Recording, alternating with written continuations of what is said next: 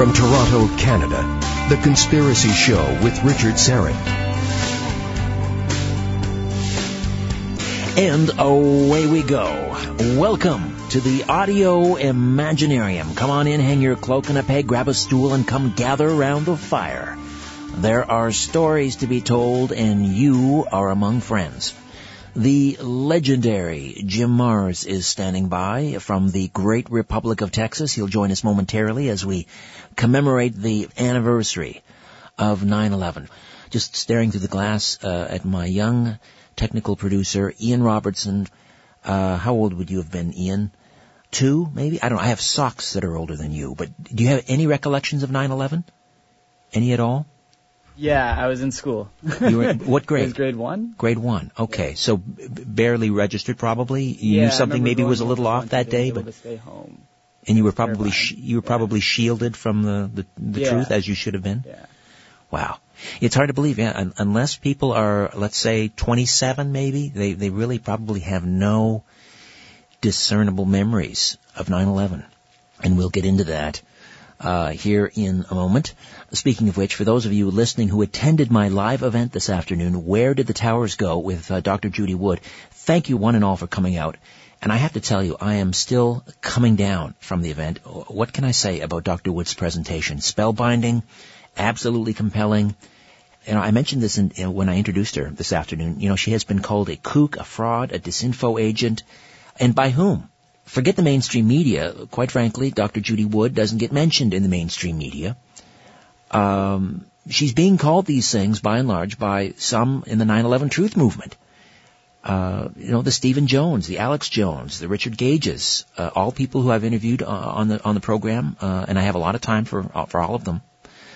Um, and um, I, I interviewed Judy Wood when her her book came out many years ago. Where did the towers go? So I know what she's on about, and I understand. You know, she challenges the uh, official alternative. I call it the official alternative version of 9/11, which is controlled demolition and nanothermite. Um, and I was on side with that for a very long time.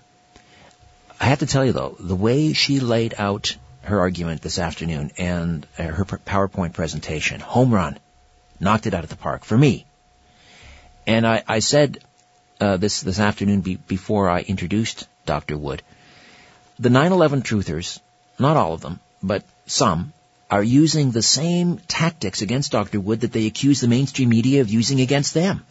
So the slave has become the tyrant. And I, um, I just want to go on record. I, I think it is time. I know. I don't think. I know. It is time for Dr. Judy Wood to get a fair hearing by the 9/11 truthers, and Richard Gage and Alex Jones and Stephen Jones and others. Uh, they need to actually sit down, read her book, examine her evidence, and uh, I encourage all of you to start looking into Dr. Wood's work. Evidence of the of uh, directed free energy on 9/11. Uh, no, we're not talking about lasers mounted on sharks.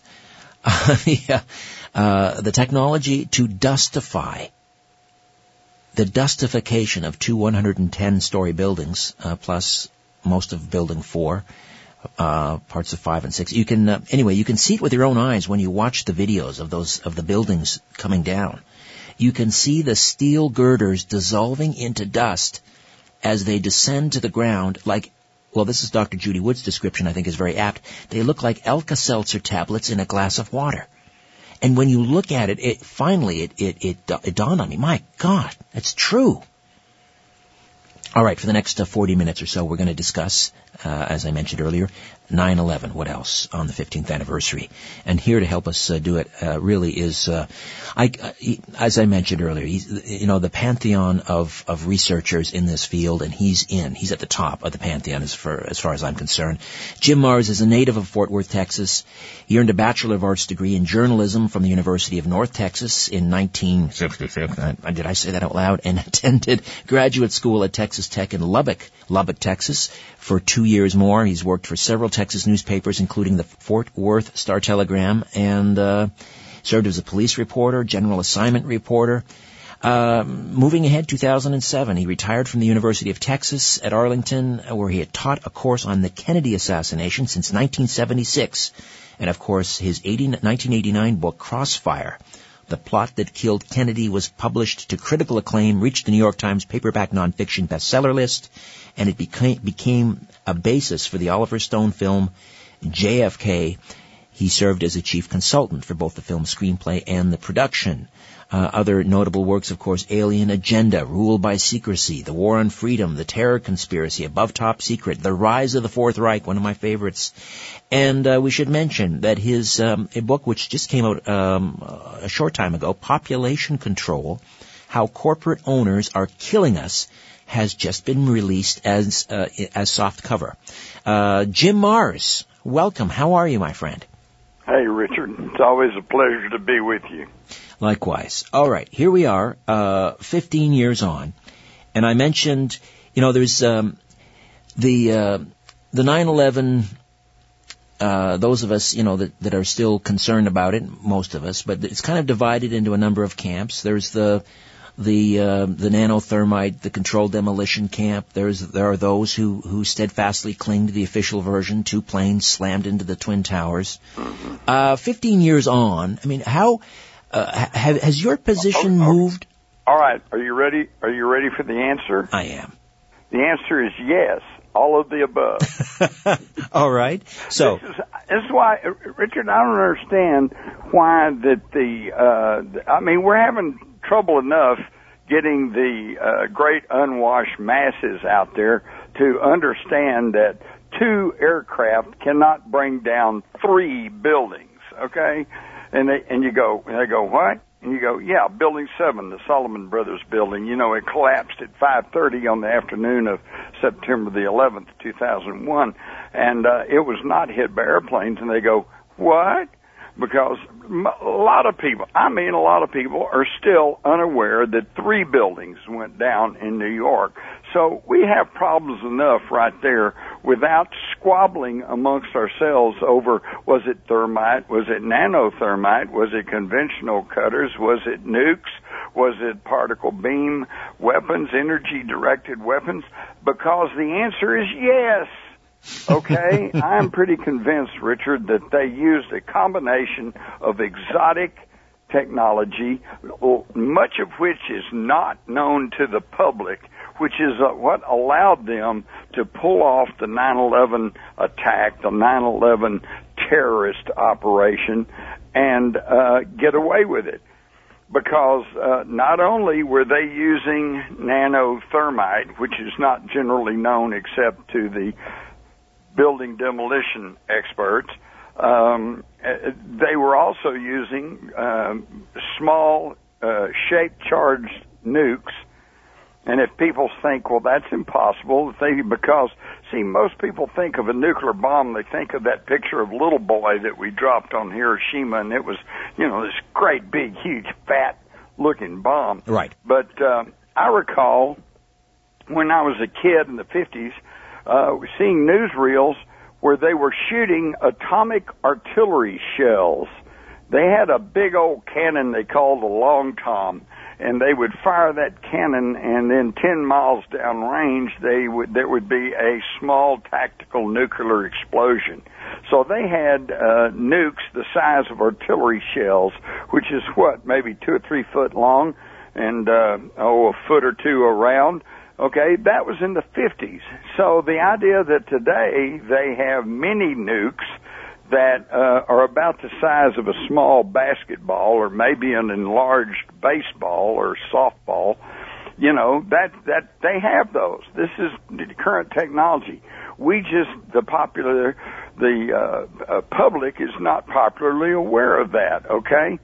So you put this, you put these mini nukes in the basement where there is plenty of testimony that there were explosions in the basements of the World Trade Center towers. Okay, um, the uh, I believe it was uh, um, Mike Pecoraro who said that he went up uh, uh, up through the basements after being knocked down by an explosion. that was a janitor, right? Yes. and uh, went to a machine shop, and there was a huge drill press that had been just disintegrated. Okay, Now, you take those mini uh, nukes, you put them in the basement with a shape charge. They take out those 47 steel girders that are the spindle, the the prop, the that hold up those buildings. This would allow them to come down. Then you use your thermite to take care of all of the support uh, beams, and then you use your conventional cutter charges to take care of the rest, and the whole thing would just totally collapse uh, because there is no, uh, there's nothing holding up the weight. Now this is what happens, okay? But now also you have to ask yourself, what about the toilets? Let's talk toilets for a minute. There weren't Have any. Ever tried There weren't to any. destroy a toilet? Exactly. You know, you can beat on it, you can smash it to pieces, you can kick it all around, but it's not easy to destroy a toilet. And think how many toilets were in this 110 story building. Think how many metal filing cabinets were in Mhm. that building. Telephones. What happened Did you ever see a of that? telephone? No. No. Now you got a 110 story building and and it got hit by a plane, it caught fire and it collapsed. That's what we're told.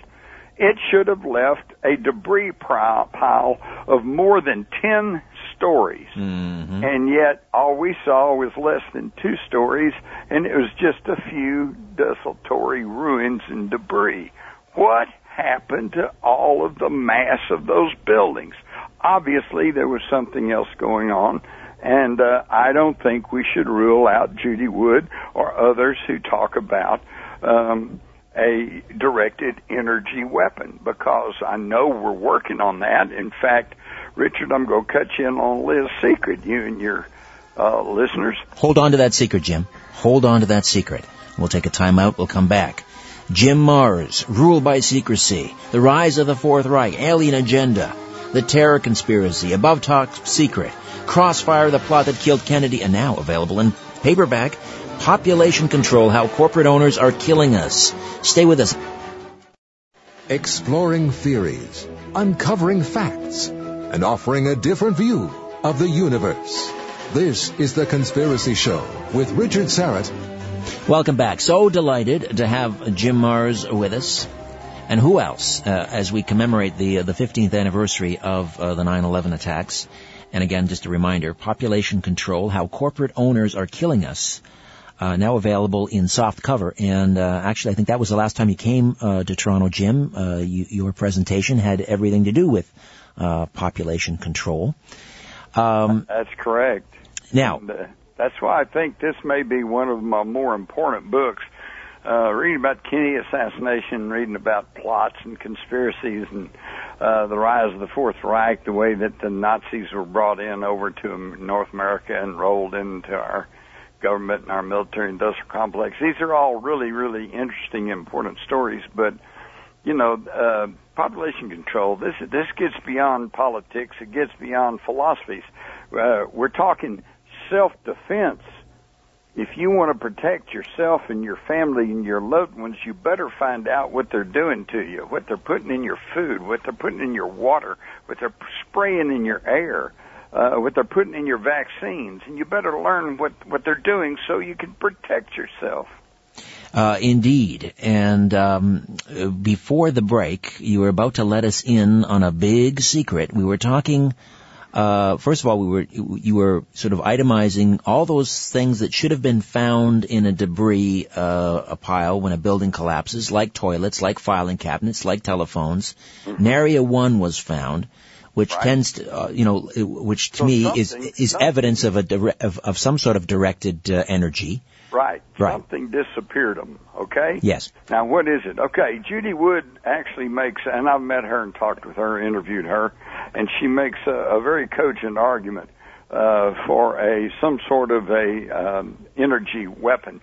Uh, the place where I think she's theorizing and, and may have caused her some trouble is because she, as I recall, she was saying that she thought it may have come from a space-based weapon, from a satellite. Okay?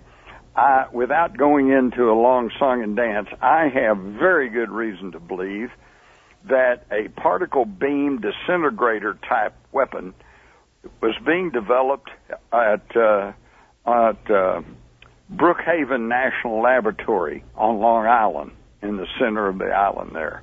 Okay? In 1989, this weapon was tested and used to bring down a UFO. Uh, in 1992, it was tested again and brought down a UFO that crashed in South Haven Park and cr- and caused a huge big fire there that actually made national news. But of course, they didn't mention the UFO. They just said it was a big fire. Uh, in 1996, I believe, it, this same weapon was tested uh, 65 miles out uh, southeast of Long Island uh, at a test area designated Tango Billy. And it was a military exercise where they shot a missile at a drone aircraft. And the purpose of the test, of course, what they've been trying to do for years, see if they could stop a missile in flight. And so they fired the missile at the drone, and the disintegrator beam, the particle beam accelerator from Brookhaven was used to see if they could stop that missile. Unfortunately, the TWA 800, Ah. which had had a minor, minor malfunction and Right. was late taking off, climbed into the trajectory of this beam weapon and was knocked down in friendly fire. That was the TWA 800. And of course, they couldn't admit to what happened there because that was our most top secret weapons testing. Okay, but everybody with the TWA told the truth. People who said there was a missile, there was. People who saw a drone aircraft or a myst- mystery aircraft, there it was. People who saw light in the sky, that was the beam weapon. So everybody, even the government told the truth to a limited degree.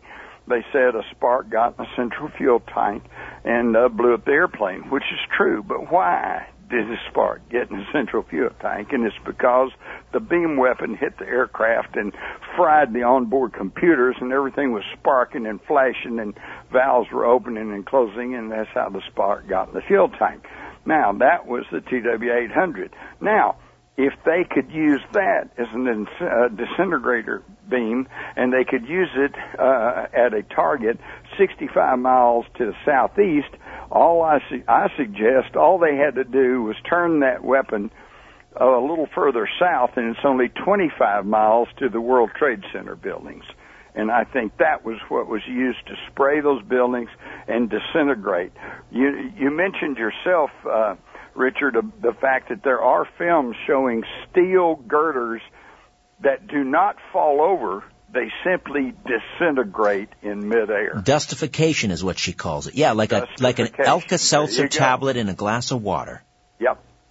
And it just it just it just blows blows away. It disintegrates, and that's why. So, what happened on 9/11 is they were using exotic technology only known in the inner circles of the military-industrial complex, and therefore they could come out with any screwy uh, cover story uh, something along the lines of the single bullet theory, and nobody was in a position to say, well, no, that's not right, because here's what it was, because we didn't know. And I'll tell you another thing there was an exotic technology, was not known at the time, that was used on 9 11 that's very important to understand how that happened. And that is the com- remote computer capture of onboard uh, flight computers on aircraft.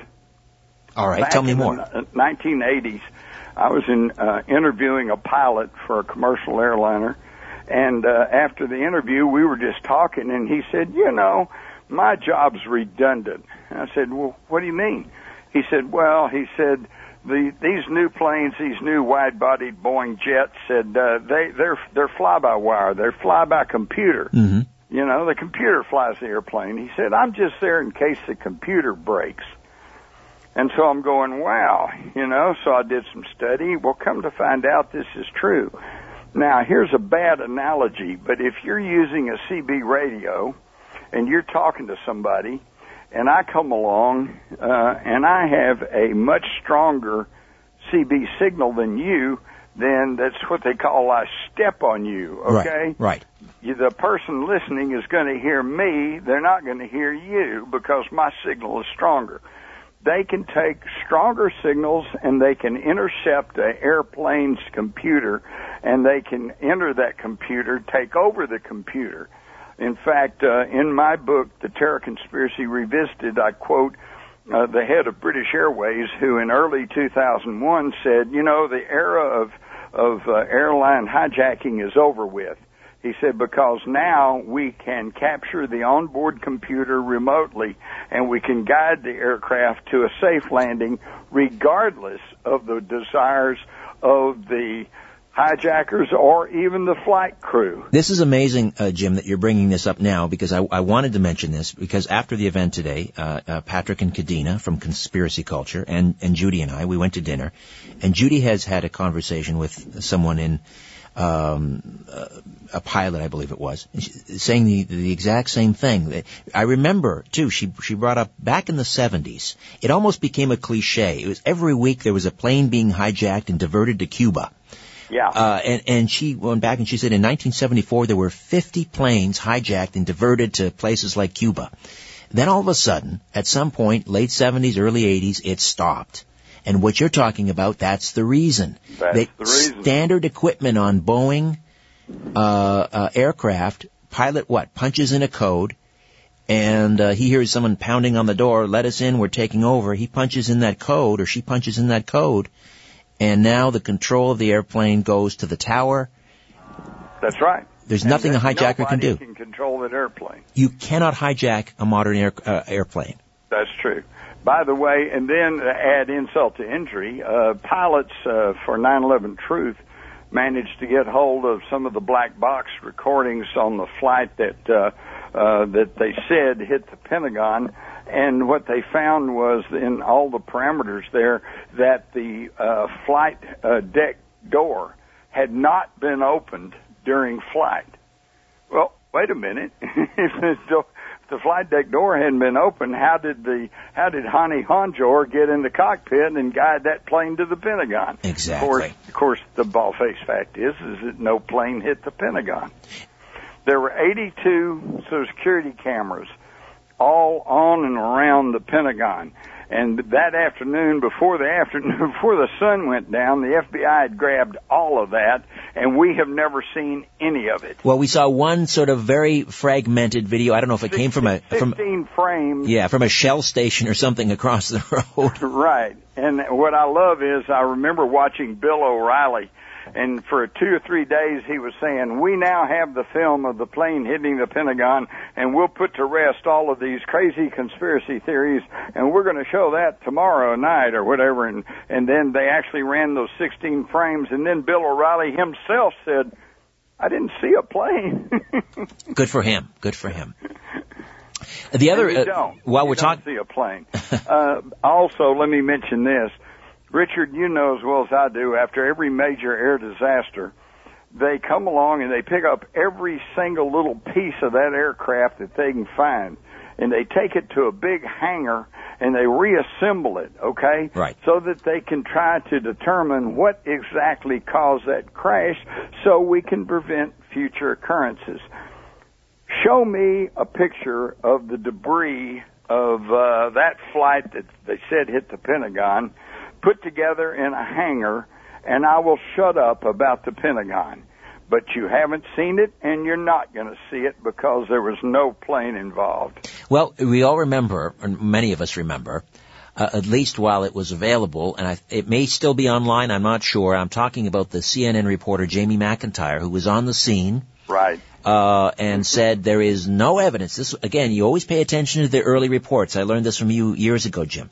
You you pay attention to those early reports because then they disappear. You'll never hear again, hear right. from them again. Jamie McIntyre on the scene saying no no evidence of a plane crash hitting a building here, and uh, we saw the footage. And again, out on the uh, the front lawn there, the Pentagon, no debris, no debris. No. So what happened? Did did some Except some except for Donald Rumsfeld running along with a little bitty piece he's holding in his hand, and of course I always wonder, you know, did he pick it up or was he putting it down? right. So what what happened there? Did a, some Hercules transport plane come by and and drop this stuff on the front lawn? Oh, they they had a they had a few pieces ready to go. You know, this uh uh, it, it, this was actually a, a very well planned operation. Unfortunately, it didn't come off exactly as they wanted it to. Uh, I think something happened. Uh, the plane went down in Pennsylvania. I think that plane was the one that was uh, supposed to hit uh, uh, Building Seven, and so that didn't happen. So uh, at 5:30 that afternoon, uh, suddenly they decided, well, we we we got to get rid of the evidence because that's where their command center was. So they dropped Building Seven. That's after, and I have seen the films, newsreels of the firemen coming down the street, going, "Get back, get back! The building's coming down." How did they know it was coming down? There was only a few desultory fires in a few of the in a couple of the uh, floors, not enough to bring down a building. That building came down straight down in its own footprint in a matter of seconds, free fall speed. The only way that can happen is with pre-planned demolition. And if Building 7 was brought down, bound by demolition, as stated by Larry Silverstein, he said, we decided to pull it, so we pulled it. Okay? And if that was brought down by controlled demolition, then why is it so outrageous to claim that the World Trade Centers were brought, down by controlled demolition? Uh, we're going to head into a break here shortly. Let me ask you the question now, and we'll get into the conversation, continue it afterwards. And and that has to do with the uh, the 28 pages that were finally released. This I think it was uh, July 20th heavily redacted. Uh, these were from the first 9/11 commission. This was the one chaired by uh, Florida Senator Bob Graham, and the one nobody remembers or pays attention to for some reason. Right. Uh, and he he tried to subpoena. He had a crack team of investigators. They tried to subpoena all these FBI field agents. They were stonewalled at every turn. They were told, no, you can't interview this person, you can't interview that person. Um, what, what do you make of the, uh, and the, the, media reports are in those 28 pages, oh, no smoking gun here. What, what is your take on the, on those 28 pages? Anything of use there? No, no, it's all been redacted and it's all been classified. It's all been, it, it's, the whole thing is, it, it, what people don't understand is when you talk about a conspiracy, if it's a conspiracy, a low level conspiracy, if it's a few thugs or a criminal gang and you have honest cops and honest FBI and honest you know, federal marshals. They they investigate and they can find out the truth of all this stuff. This was controlled at the very top at the very top. And that's why, by the way, this explains why you have people who had absolutely no direct contact with 9-11, but they were experts in architecture. Uh, they were uh, experts in building construction, building demolition.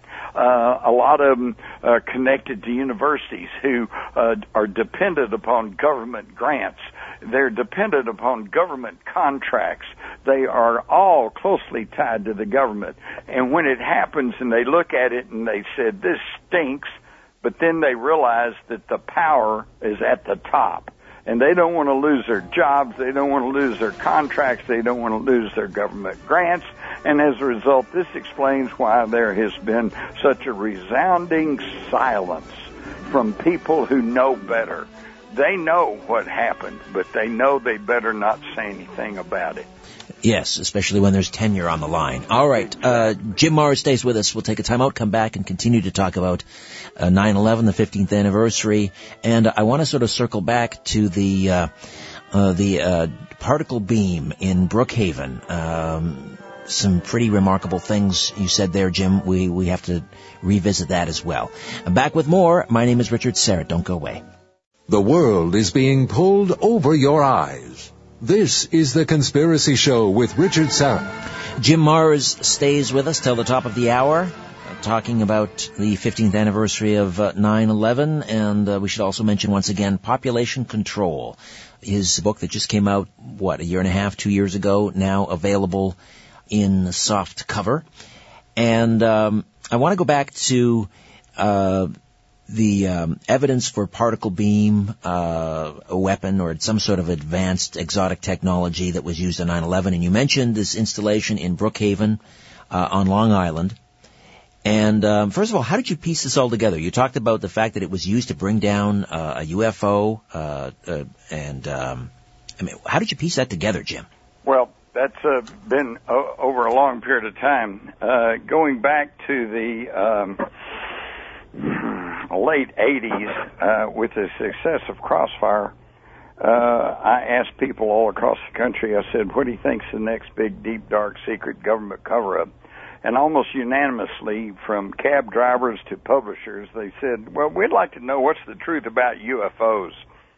So I began to delve back into the UFO issue. I had been interested in UFOs since a kid in the 50s. Uh, I had written about it in the 60s, uh, and in uh, at the uh, newspaper I worked for, I'd interviewed uh, J. Allen Hynek and um, uh, various sundry other people connected to the space program and to uh, ufology.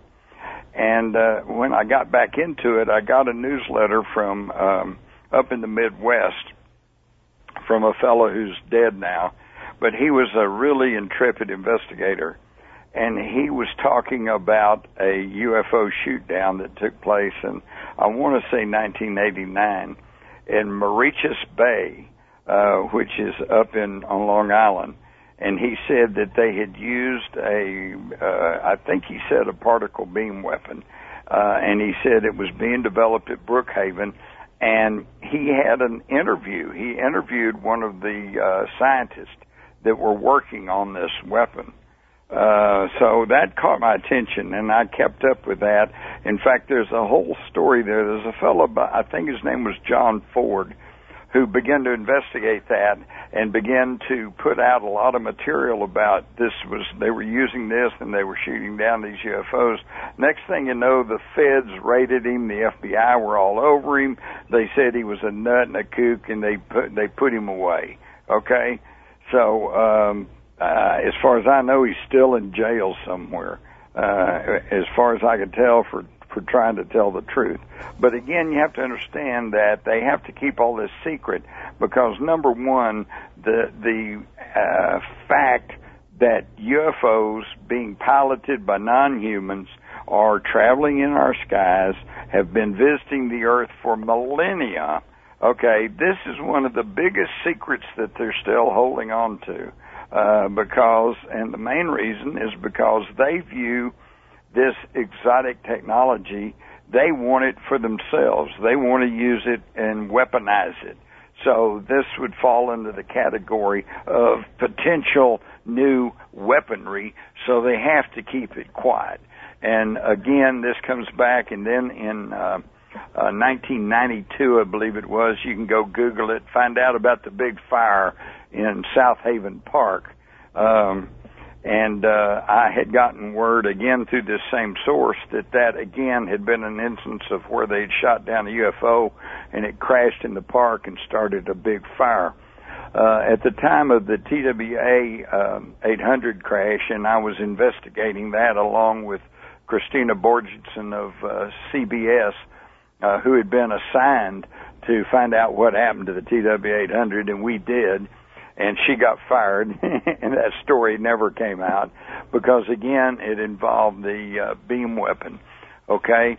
But uh we were on long island one time and heading back to new york and it was late in the evening and i saw a sign for south haven park and i remembered the story about the ufo uh that was shot down in south haven in uh 92 and i said pull in the park here let me see i said let's let's drive around and I said, you know, if if that happened, uh, you know, there'll be fire damage and we'll see maybe the tops of trees missing and maybe I can find out for sure if that happened uh, and where it happened. But so when we pulled in the park though, there was a little uh park headquarters, I guess, a little building with a car out front, a ranger, park ranger, and I said, well, wait a minute, let's stop here. I said, why drive all around not knowing where we're going? Let me just see what I can find out here. So I went in and uh, the park ranger was in there. And uh, of course, I didn't want to front load him. I didn't want to tell him I'm looking for a UFO. I just said, "Hey, I'm a reporter. I'm from Texas." And I said, "I just happened to be coming by here." And I said, "Hey, I remember y'all had a big fire here back about '92." And he went, "Yeah." I said, "Hey, did y'all ever figure out what caused that? What's going on there? You know?" And he looked at me very suspiciously. and He said, "You want to know about the UFO, don't you?" Mm. And I said, "Yes, I do." he said, "Well, I'd like to tell you," he said, "because I was on duty that night and I know all about it." He said, "But I can't tell you about it." And I said, "Why not?" He said, "I've been threatened and I, I could lose my pension." So I said, "Well, I don't want you to do that." So um, I said, "What? What about, was there anybody else here?" And he said, "Yeah, I had a partner on that night." Said he doesn't work here anymore. And I said, "Well, you know, would he be willing to talk with me?" And he said, "Well, let me check." And he goes off in another room and he gets on the telephone. I hear him talking to somebody. He comes back. He said, "No." He said he doesn't want to get involved and he doesn't want to talk to you. So that was pretty much the end of that. But as far as I was concerned, that confirmed to me that there was a UFO brought down in South Haven Park. All right. And uh, Uh, that again supports the idea of the beam weapon that was being developed there at Brookhaven. and uh, they're using them on uh, uh, alien craft, and they're and then they're turning around and, and using on them on us. Apparently, we'll take a time out when we come back, uh, Jim. Uh, let's talk about.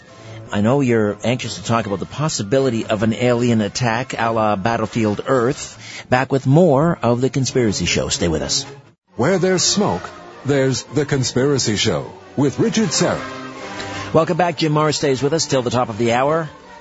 Population control. How corporate owners are killing us. Just released in soft cover, Amazon.com, I'm assuming, Jim?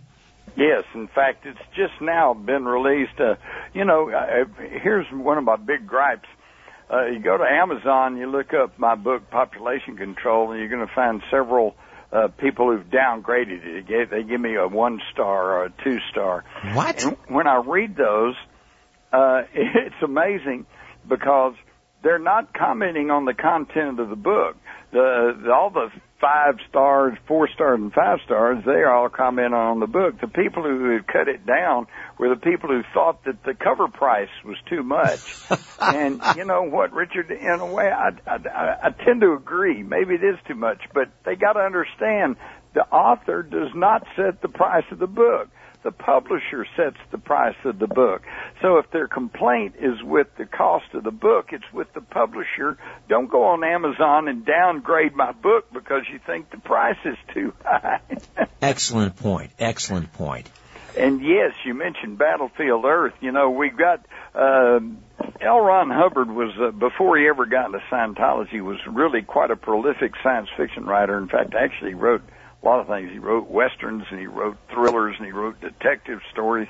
Uh, and he was right up there with some of the giants in science fiction. I mean, Arthur C. Clarke and Ray Bradbury and uh, Isaac Asimov. And he wrote Battlefield Earth and, and it's still, it's still worth going to, to, to find because it was about uh, 3,000 years in the future, and the Earth has been under the subjugation of an alien race.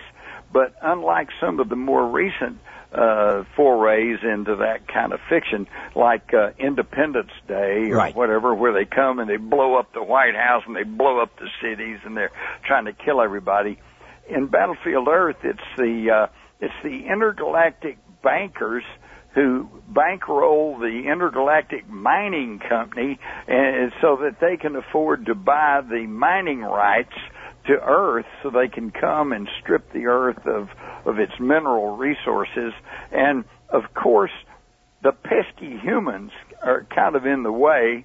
So, so they're, you know, relegated uh, uh, down to just a handful and hiding out in the hinterlands.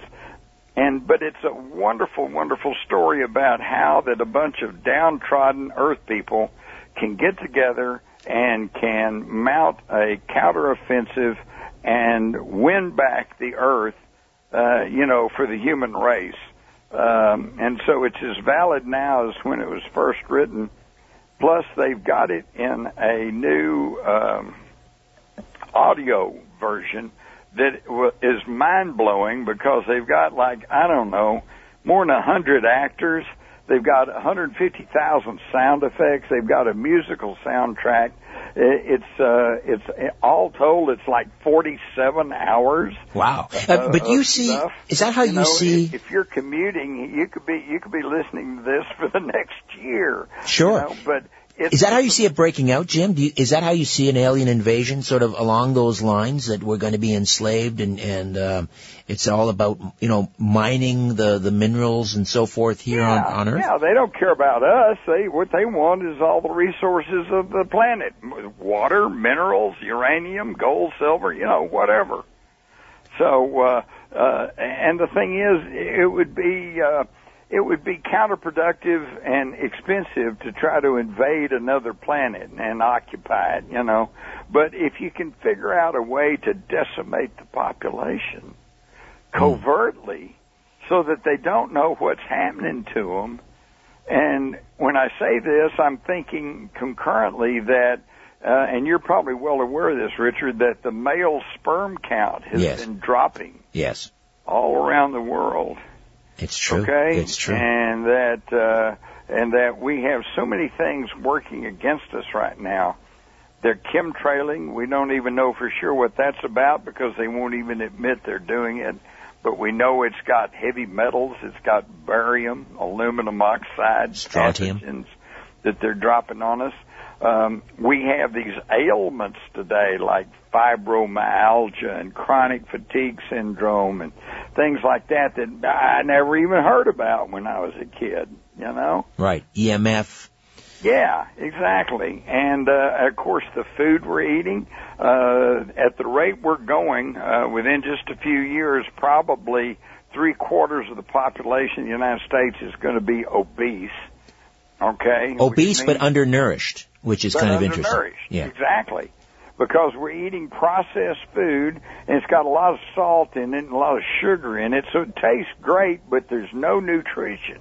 And that's why people are getting sicker and sicker and sicker, and that's why uh, you go ask anybody in the job opportunities uh, business, and they're going to tell you, get into medicine, get into medicine. You know, be a medical therapist, be a, you know, if you're not going to be a doctor, be a nurse. It's recession-proof for sure. medical technician because everywhere you go, everything we're now turning into half the country is going to be treating the other half of the country. Well, it's interesting, you know, uh, I've, I've read studies where, where people, I mean, we're living longer, but we're not living uh, better. I mean, people are losing their independence at younger ages, and you see, you see people in homes, you know, in their in their in their early seventies when they should be vibrant and out gardening and enjoying their their golden years. Right, exactly. Uh, Uh, and yet, and yet they're in poor, uh, poor health and, and getting poorer. and lingering, lingering, malingering. Yes, it's terrible to see.